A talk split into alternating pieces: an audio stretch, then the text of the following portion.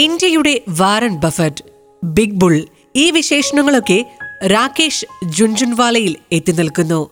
The story ടെല്ലറിന്റെ പുതിയ എപ്പിസോഡിലേക്ക് എല്ലാവർക്കും സ്നേഹത്തോടുകൂടി സ്വാഗതം. നിങ്ങളോടൊപ്പം നിസ. ആയിരത്തി തൊള്ളായിരത്തി അറുപത് ജൂലൈ അഞ്ചിനായിരുന്നു അദ്ദേഹത്തിന്റെ ജനനം. ഒരു ഇടത്തരം കുടുംബത്തിലാണ് അദ്ദേഹം ജനിച്ചത്. പിതാവ് ബോംബെയിൽ ഇൻകം ടാക്സ് ഓഫീസിൽ കമ്മീഷണറായിരുന്നു. ഇഷ്ടമുള്ള കരിയർ തിരഞ്ഞെടുക്കുവാൻ മകന് അനുവാദം നൽകിയ ജുൻജുൻവാലയുടെ പിതാവ് ഒരു നിബന്ധന കൂടി മുന്നോട്ട് വെച്ചു. നിക്ഷേപം തുടങ്ങാൻ ഒറ്റ പൈസ തരില്ല. എന്റെ സുഹൃത്തുക്കളോടും ഒരു കാശ് പോലും ചോദിക്കരുത്.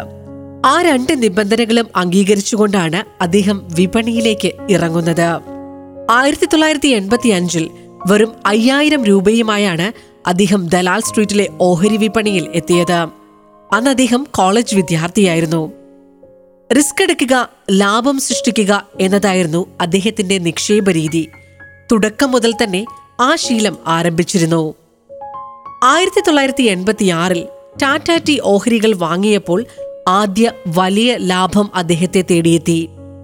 അദ്ദേഹത്തിന്റെ ഭാഷയിൽ തന്നെ പറഞ്ഞാൽ നിങ്ങൾ ഒരു റിസ്ക് എടുക്കുമ്പോൾ അതിൽ ബോധവാനായിരിക്കണം. കാര്യങ്ങൾ നിങ്ങൾക്ക് എതിരായാൽ നിങ്ങൾക്ക് അത് സഹിക്കാൻ കഴിയണം. അത് നിങ്ങളെ വൈകാരികമായി ബാധിക്കും. ഫലം പിന്നീട് വരും. വൈവിധ്യമാർന്ന കമ്പനികളിൽ നിക്ഷേപം നടത്തുക എന്ന രീതിയും അദ്ദേഹം ഫോളോ ചെയ്തിരുന്നു. ആകാശ എയർ അദ്ദേഹത്തിന്റെ അവസാന സംരംഭങ്ങളിൽ ഒന്നായിരുന്നു. കൃത്യമായി പറഞ്ഞാൽ ജുൻജുൻവാലയുടെ സ്വപ്നമായിരുന്നു ആകാശ എയർ. ഹവായ് ചെരുപ്പിടുന്നവർക്കെല്ലാം വിമാനയാത്ര സാധ്യമാകുമെന്നായിരുന്നു ആകാശ് എയറിന്റെ വാഗ്ദാനം. വിപണിയുടെ പുതിയ സാധ്യതകളും ചിന്തകളും ലോകത്തിന് സമ്മാനിച്ച് രാകേഷ് ജുൻജുൻവാല ഈ ലോകത്തോട് വിട പറഞ്ഞു. എങ്കിലും ആ സാമ്പത്തിക തത്വങ്ങൾ ഇനിയും പുതുമകൾ സമ്മാനിക്കട്ടെ.